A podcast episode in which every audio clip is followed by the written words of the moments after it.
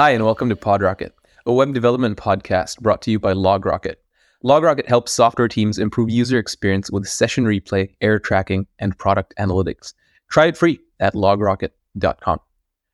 My name is Tejas, and today we have Matteo Collina, co founder and CTO of Platformatic, Node.js TSC member, lead maintainer of Fastify, and so much more, back today to talk about his recent talk, Building a Modular Monolith with Fastify. It's my great pleasure to introduce, I've known for a while and I consider a good friend and colleague occasionally, Matteo. Nice to see you. How are you today? Hi, Teja. Everything is very good today. I'm very, everything is fine and it's not so, so much sunshine, but at least we are, it's not raining here in Italy. So I'm very, things are very good. So how about you? Yeah, things are great. There's a lot of sunshine here too. I'm in Greece right now on, on a tiny little island. Yeah, it's a really nice place to be. Matteo, I'm really excited to get into your talk that you just had at Node Congress. That was in Berlin. We missed each other because I was in Verona.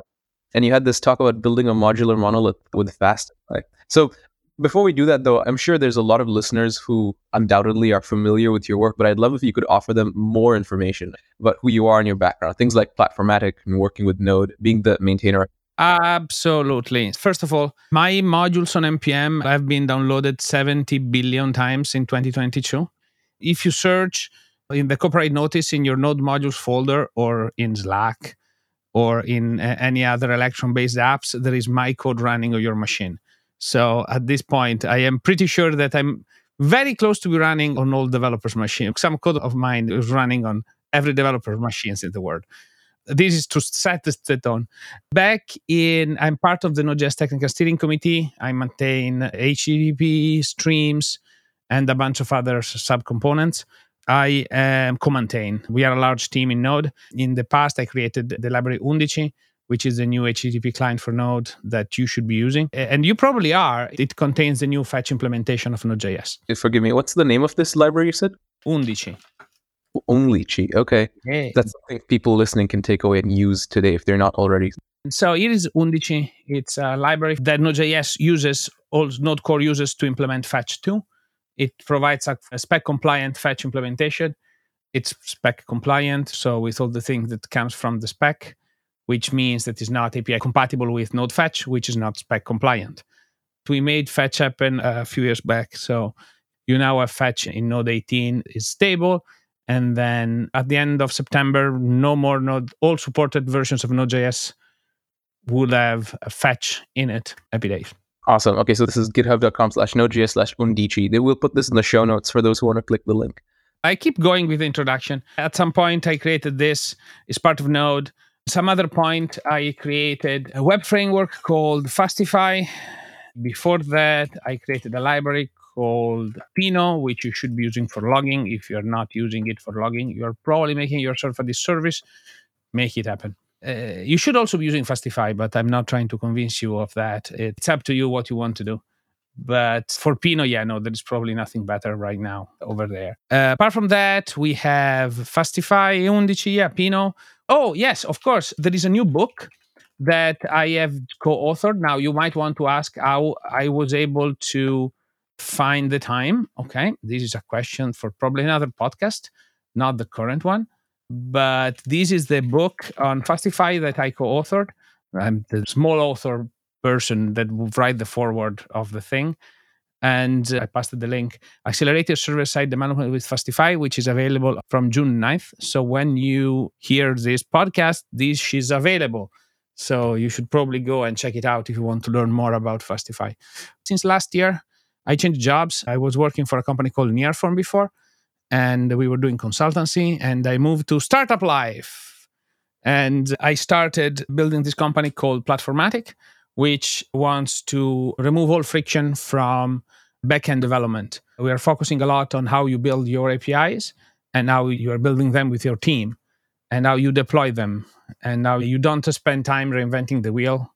So there is a lot of solutions in the Platformatic GitHub organization that helps you create APIs very quickly from your database, for example, or create like little mesh APIs, so something that combine multiple things at the same time. And provide to you a solution that works out of the box and you don't need to add a lot of other components to make it work. It's all included in the same package. So it's pretty great. Wow. What I'm hearing is intro. Hi, I'm Matteo Collina. I do a bunch of stuff. I power all your node modules and you should probably use all of my NPM packages, which, you know, that's a heck of an intro and I'm here for it. I celebrate that. Awesome. So you mentioned Fastify yeah. multiple times. I'm really excited to get into the details of Fastify and talk about what it is, why devs should use it. You mentioned multiple times you should be using it. And I'm sure the listeners want to know okay, I've been using something like maybe Express for a long time. Why should I use Fastify? What's the draw there? Express was designed back at the beginning of Node. It has the first mover advantage, and it's a great framework. Okay, it's also very stable. The, the last major release was done nine years ago, so the API has been fixed. In the meanwhile, we added async await, we changed a lot of Node core, we changed a lot of the ecosystem, we changed a lot of things, and Express stayed there. So it's very stable software, not changing much, not leveraging the latest and the greatest that uh, Node.js and JavaScript can offer. And if you want that, you should check out something else. On top of that, Fastify, this is one good motive, adopting latest pattern in JavaScript development. Uh, on top of that, Fastify is significantly faster than Express. It's uh, uh, almost no overhead compared to Node.js Core. It's really thin on the overhead side of things.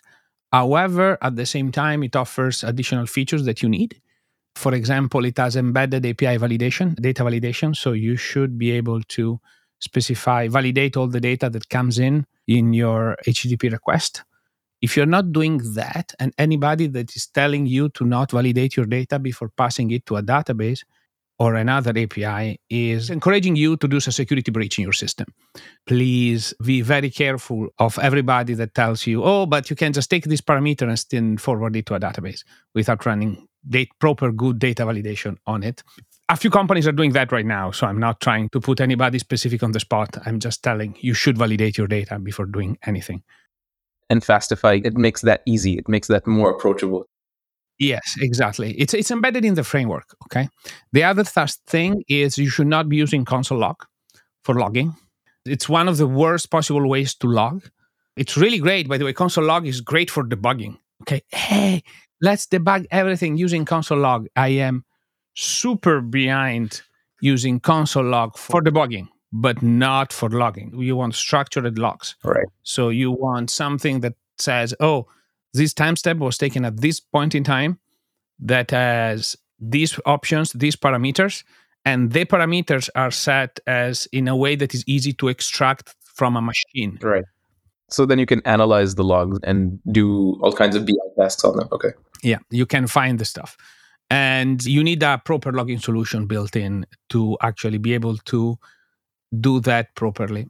And it needs to be embedded in the framework because otherwise you cannot do certain things like have certain routes being logging at a higher level than others. So you might want to have your health check to not be logging, to not result in your log. It will just pollution, okay? And wasted money, to be honest and uh, but at the same time you might want to have all your routes logging and so on and so forth.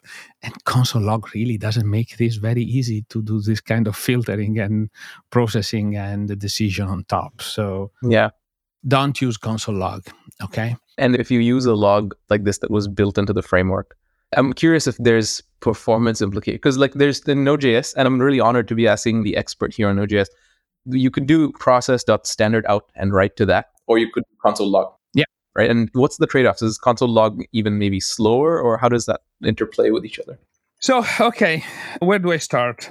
Pino does neither by default. Okay. Just to give you a hint. So, whenever you do logging, okay, you need to think of what is my destination. You need to pinpoint the fact that you are producing the logs to send them somewhere. This somewhere is very important. It can be a remote processing server, okay? It can be a file, it can be standard output. Each one of the things you are logging to can be a socket, okay, as different consideration. Logging is one of the worst problem in software development. It is the reason. You have your data coming in your app and you need to serve a response, right? However, your application, while it's doing this activity, has two output that is producing. One is, I don't know, changes in a database, probably at some point, okay, changing data and logs. Now, what happens if we are writing so much logs that the underlying transport, the underlying destination cannot keep up where we send the logs to? Okay. What happens? How do we handle that? And that is the fundamental reason why Pino was born. We want a way to handle the destination in a way that is fast and minimizes the amount of memory that is consumed typically to have the to forward them to. So and Pino does a few ways that handles this in a few ways. So it has file system destination, or it has the concept on transports. And in fact, we run transports as separate thread inside the same application. So we keep the main event loop as clean as possible so that the flashing can happen at a later time. Okay. Of course, this causes some memory concern on the things. Uh, so you need to be tweaking the stuff accordingly. There are were a lot of bug reports about in one of our modules called Sonic Boom. Sonic Boom is this super fast string only alternative to process.std out. So instead of using the one from Node Core, it was too slow. So we had to write our own. And it also enabled you to handle manually the case of, oh, but the destination is fully busy. Like we are writing so much logs that the hard disk cannot keep up. How can this happen?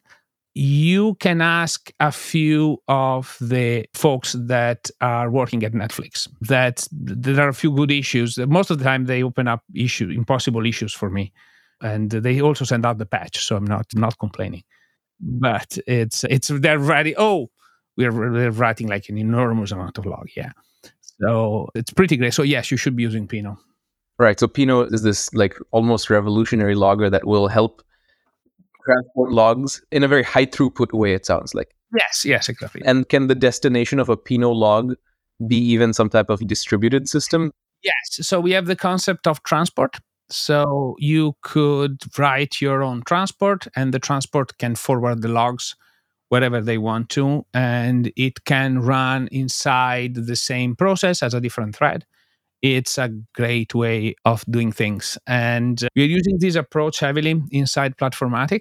So we have recently shipped a Platformatic Cloud, which is a way to deploy your applications, your Fastify and Node.js applications very easily.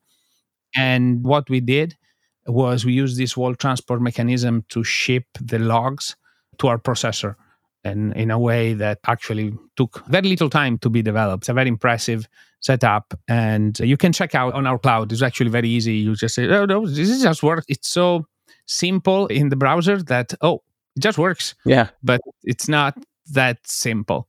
I'd love to dive more into Platformatic in just a minute. But before we do that, I want to capture the talk that you had at Node Congress. Yeah. It was a very powerful talk. So I'd love it if for the next few minutes you could maybe talk about the gist of your talk. Oh yes, absolutely, absolutely. Okay, so we completely went. I every single time somebody invites me to their podcast, I completed the the project went completely sideways. No, I love that. It's about the conversation. I also want to get into the details of Pino and of of Undici and all of this. Okay, I have worked for eight years and a half as a consultant, helping companies implement using Node.js. What I have noticed is one single pattern. It's most of the problems that teams and, and developers have in Node.js applications and long running projects is that they structure their project in an unscalable, unmaintainable way. Essentially, they end up developing their code in more or less in a spaghetti bowl fashion. Why? The key problem is that, and sorry, putting the things on Express, the original Express tutorial and even the Express generator creates an application and treats it as a singleton running inside your process. And more importantly than that, it has all the bootstrapping of that application done more or less synchronously along the way. For those of us who maybe didn't go to a computer science school, a singleton. Yes. So, what is a singleton? It's an object that you have only an instance of that object. Okay. Now, what it happens is you create your database connection and store it inside the module that is required everywhere. You put your Node.js application, the server, as an object that gets loaded and used everywhere. And so everything is run via these globalish components that you only have one instance of that. Now, why is this problematic and why singleton is basically this one of the biggest anti-pattern that you can essentially find everywhere because it's very hard to test this okay? Every time you want to test your application you need to basically oh but i have all these singletons to tear down and relaunch and so on and so forth making it your test slow making your test harder to run and also exposing yourself to all sort of bugs when developing the application. The other problem is that you think that node modules are singletons. So that when you do an export of something it's a singleton okay and you just have that one instance of that specific module. This is not true. The node.js ecosystem is built around the concept that you can have two different instances of the same module loaded from two different paths and they could potentially contain very similar code or do the similar things. And the moment you define them in that way you are clearly defining your code as oh i'm never going to take part a chunk of my library and move it inside a module inside a package that then can be reused somewhere else. What this causes is as a result of this problem there is the fact uh, the result of this train of thought is what you're doing in that express tutorial that you showed at the beginning is essentially doing you a disservice because it's actually a very great tutorial. So you get learn something very quick, but you're learning something that does not age very well. Okay. And every single person that has built a complex application will tell you that. Now, what is the other complex is whenever you start adding, for example, ORMs that use the concept of a global connection, then you become even less likely that you will ever be able to split your application or decouple your application over time, as much you add code, everything passed through the same singletons, okay? And you are very quickly not able to split your code anymore. So everything become more or less coupled with each other and leads to essentially a big ball of mud. And everything becomes coupled to each other because they all depend on this one instance, this one singleton. Typically, this is part of the biggest problem, yes. Right. And then you get a giant monolith and we all know that microservices, or at least we were told that micro. the problem is not really about monolith versus microservices. The problem is about coupling between the different parts of your applications. You want the different domains inside your application, the different components, different things that you are built. The parts that are built by different human beings, ultimately, okay? If you have two human beings, you probably want to have them working on two different things, not the same thing at the same time. So if you want their two parts to have as minimal interaction as possible, if you do, that's easy to then scale your team and not block everything.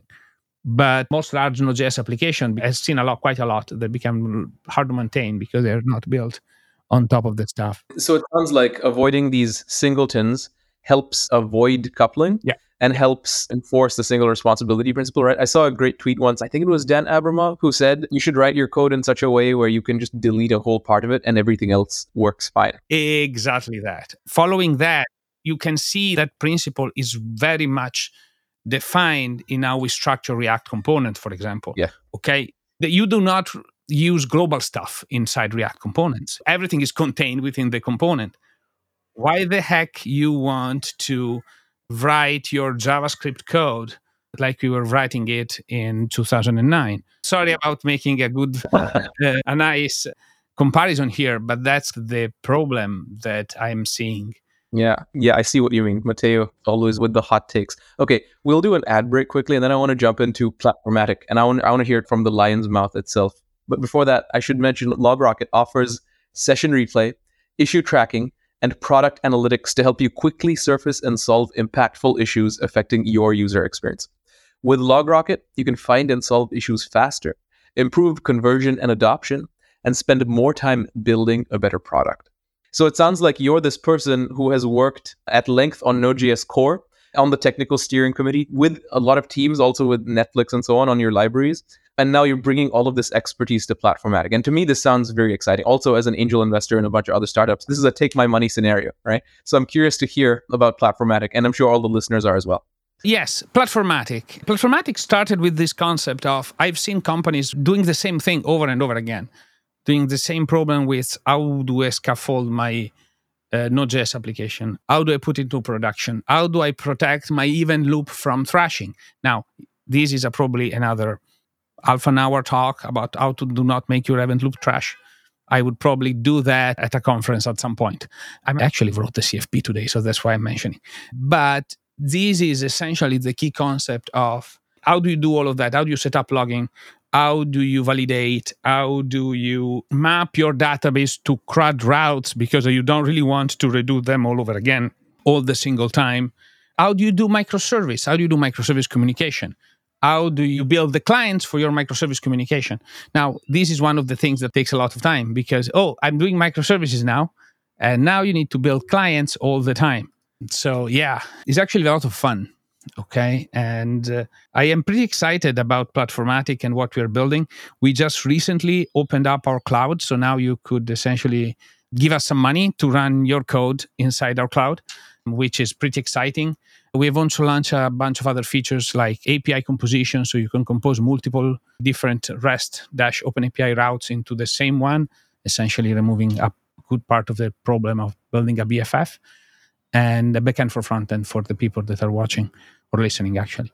And then yeah that's it to be honest. So you watched it a lot of people reinvent the wheel with a number of things specifically how you split up your services and so on and platformatic addresses those problems. We do it in two ways. First we provide you an open source library that you can use to build your own applications okay? But that doesn't make money. That doesn't make are you sure? Yeah. okay ask red hat if that does not make money Okay. Ask Red Hat if that does not make money. Okay.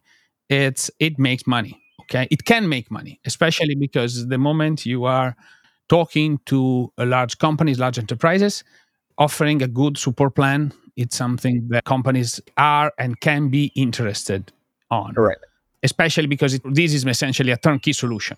The other thing that we do is we have a Platformatic Cloud.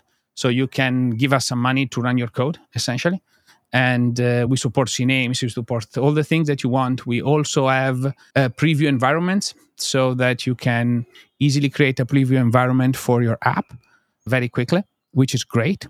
Then the final bit is yeah, but yeah, our cloud also run cloud prem. So you could even run it inside your system if you want to, which is pretty great, to be honest. You say Platformatic Cloud in exchange for money runs my code. So I can run my code on Platformatic. Yeah. Is that comparable to something like I think of, and this is not an endorsement. Uh, there's no financial relationship, of course. Is this similar to conceptually something like AWS EC2 or Vercel? It's a, a server full environment. So you have a long running process. You don't have the problem of functions right. and serverless in general, which, oh, I just run one thing at a time, which is the worst possible way to get build because you are basically built for not doing anything. And this is my main critique about the whole functions model. Okay, you're receiving a request, and then you typically you do a database query or you call another API. And then you need to do some CPU to generate your, the response, being that the HTML or just doing a little bit of data manipulation after you have talked to the database. Okay. Now, the problem with that model is for a good chunk of that time, you're paying for the function for the execution time, but most of the time when that runs is actually doing nothing.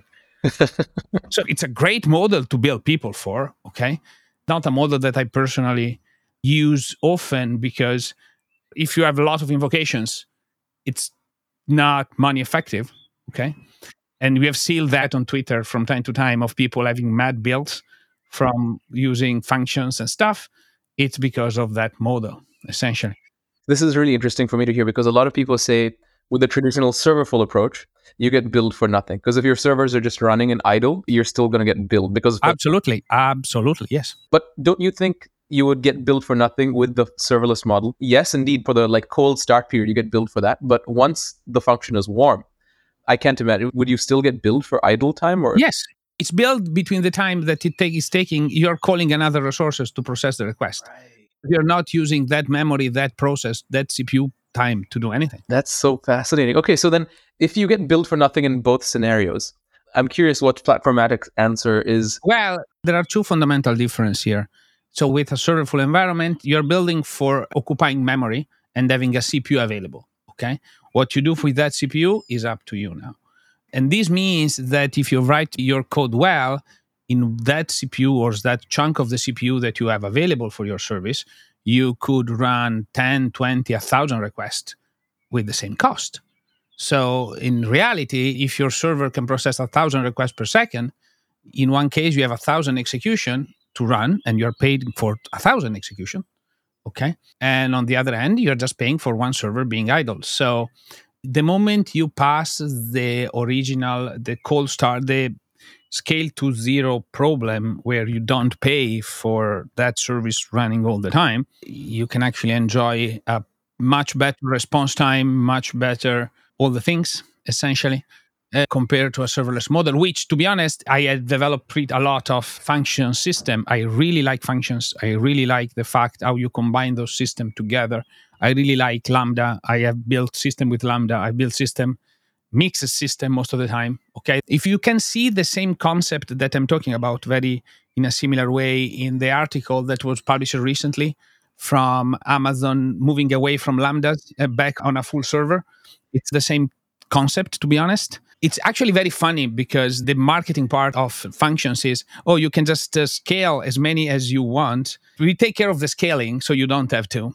Right. But then even Amazon says, oh, at a certain point, it doesn't scale. Which, if somebody has done some formal studies on distributed systems, everybody will tell you that a system scales well within a certain boundary. Yes. Okay. And that's the problem with lambdas and so on. And they are great tech. Okay. It's they work very well if your system has no traffic. Yeah.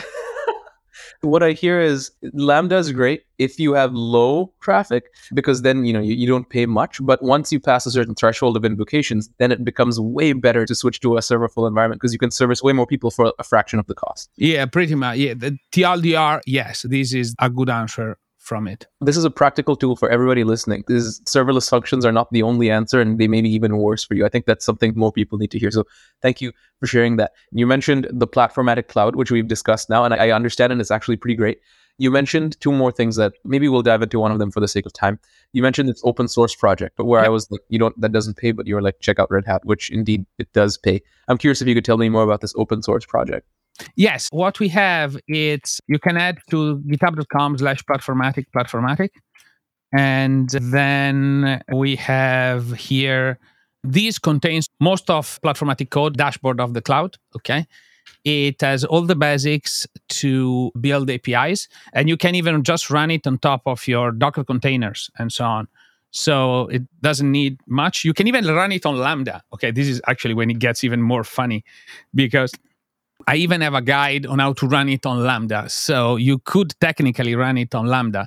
Do I recommend that? Probably no, but a lot of people do it anyway. So uh, who am I to judge? And by the way, it's great. Like for certain cases, it's actually great.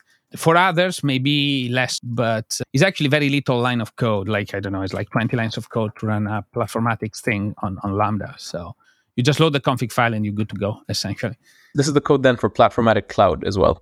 Yes. So basically, Platformatic Cloud uh, is based upon this service, the this open source project, and uh, what we do at Platformatic, what we want, the problem that we want to solve really is we want to standardize the plug that you use when running Node.js application for a server. Okay, and standardize what is that plug compared to what you standardize the plug between your service and the cloud running it. In that way, you can actually develop your systems and your teams and your colleagues can actually, oh, but I don't need to do a new fancy deployment pipeline. That's done already. Okay. I can reuse all the things all the time. Okay. And this is why we can provide, for example, very easy to use ephemeral environments that just disappears because you know we can scale to zero very quickly it does not depend on the complexity of your app it's all about how we run our code that helps me understand platformatic and it also makes me want to use it especially because it's open source and i can deploy it myself awesome with that matteo let's leave it here honestly i wish we had more time and i say this with every podcast guest because i want to poke your brain for hours and hours and maybe we'll get that chance one day but for now i'm curious where can people find you? I'm sure I'm not the only one eager to continue the conversation. So where can people find you and ask you questions and follow you, etc.? Uh, so I have a little bit of a website, which contains all the links to where I am. This is nodeland.dev, it's just my website. It then links to Platformatic and links to everywhere. You could also find Platformatic at platformatic.dev. Fantastic. Matteo, it's always a pleasure to talk to you, my friend. And honestly, from a personal note, thank you for teaching me about serverless functions and where the cost doesn't make sense and so on. I appreciate the discussion as always, and I look forward to the next one. Thanks again. Amazing.